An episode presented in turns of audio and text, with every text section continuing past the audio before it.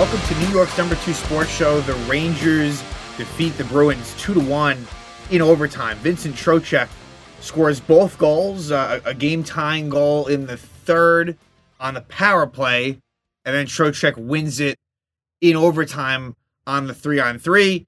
Um, very defensive game, as I suspected might be the case after both of these teams had a, you know, goal bonanza at Madison Square Garden in November, where the Rangers won seven four. But Vincent Trocheck just continues his just amazing season. And, you know, Filip Chytil's been out for a while. Like, Filip Chytil, what did he play? Like, he must have played, what, at most maybe ten games or so, like, to start this season. So um, we're thinking, you know, about two-thirds of the season, if not more, he's been out. And specifically since Chytil went down, Trocheck's been ridiculous. And, like, just like the faceoff percentage I just glanced at, seventy-two point two percent.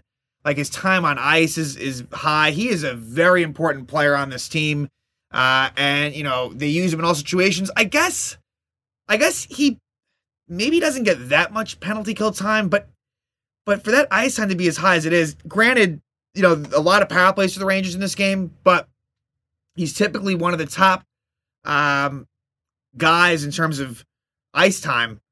But, you know, Trocheck again gets it done. And Igor wasn't tested a whole lot, but did a really nice job. And like I said, if they were going to win this game, you know, if Igor were to have struggled, you weren't going to win this one. And he got the job done. Makes twenty-one saves on twenty-two shots.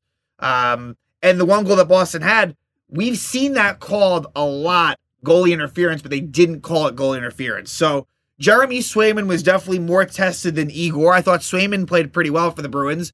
And the Rangers get it done. Now, look, the Bruins are not whole. Charlie McAvoy's out. Pavel Zacha, and David Pastrnak was uh, was given a game misconduct as he um, was called for a five-minute major boarding against Ryan Lindgren at the end of the second period. So him not being in there was key, especially in that three-on-three overtime.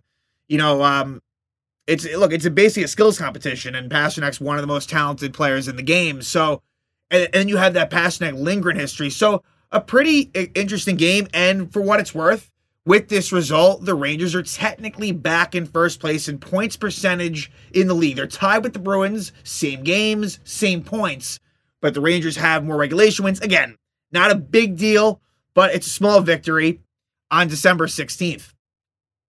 As far as the lineup was concerned, K'Andre Miller back in, which was good. Looked a little bit rusty, but not terribly so. Uh, and that meant Zach Jones out of the lineup, and, and the pairs were as you'd expect them to be. They did call up Connor Mackey. Um, so I, I think that someone maybe was dealing with, you know, it seems like maybe a flu bug might be going around the team possibly, but that never came to fruition. So Jones and Mackey were scratches on the defense. And then Adam Edstrom, who played really well last night, did not play this game. However, he did get his rookie lap. Um, that, you know, so one of the weirder things where he, he plays last night, doesn't get the rookie. I think it's called the rookie lap. And then he scores a goal. And then the next night gets the rookie lap and doesn't play. So pretty bizarre. I don't know if you'll ever see something like that again, but, uh, Benino was back in the lineup. And so the lines were as they had been. Um, so again, you know, Edstrom, I like, I'd like to see him play, but I also understand why he didn't. So let's just jump right into it. Um, You know, first period, not a lot going on. Shot, I mean, very defensive first period for both sides. Uh, Rangers outshot the Bruins eight to five in that first period. A couple of penalties come later in the period. Gryzlyk trips uh, Trocheck at sixteen fourteen. Rangers don't score. And then K'Andre Miller at nineteen nineteen uh, trips Brad Marchand. And that power play would carry into the second period. Now, Rangers' power play was not great.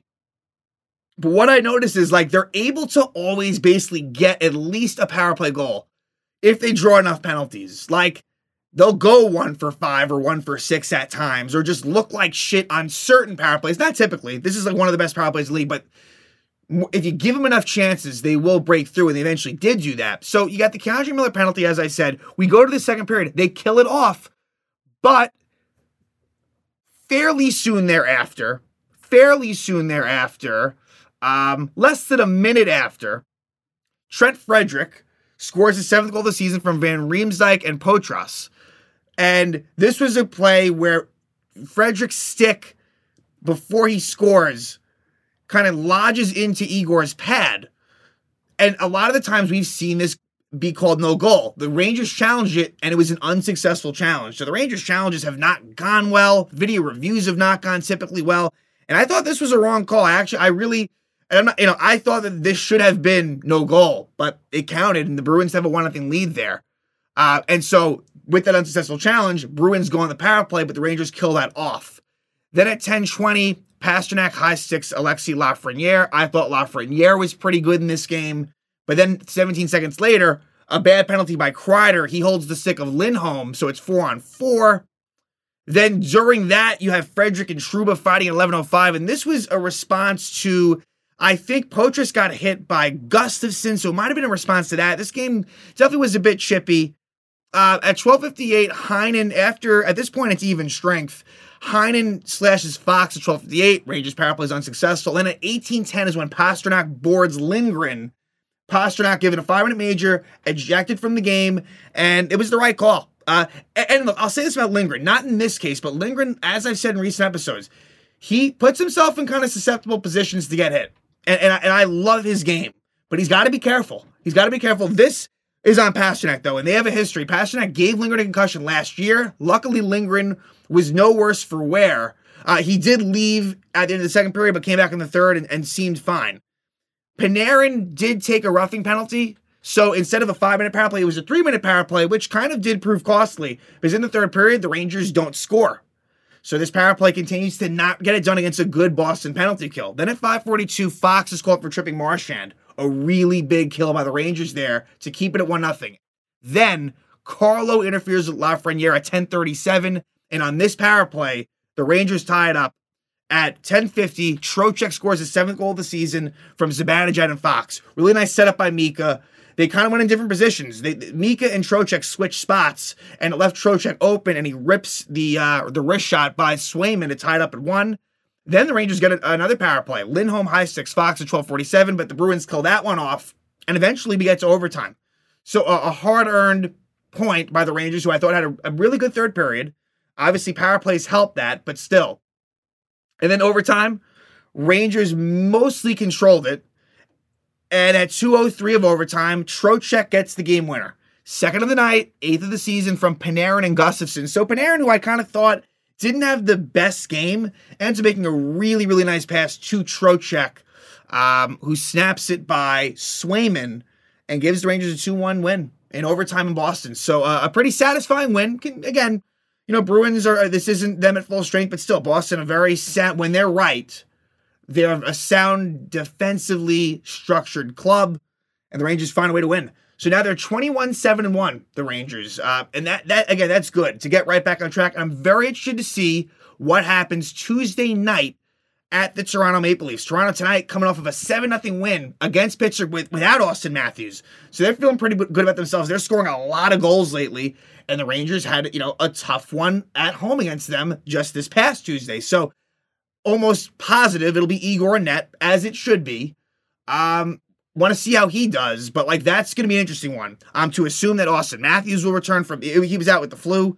So this should be a pretty interesting game, considering the fact the Rangers don't really have that many, like from here until next Friday, or I guess this coming Friday, the only game is against Toronto on Tuesday. So, you know, I think that this should be a fun one, and one where the Rangers hopefully can get a little bit of redemption after kind of getting a little bit, a little embarrassed uh, at home against the Leafs. But for now, they win back-to-back. Last night versus the Ducks, and then tonight at Boston. Vincent Trocheck scores both goals, including the overtime winner. The Rangers win in overtime. They beat Boston two to one.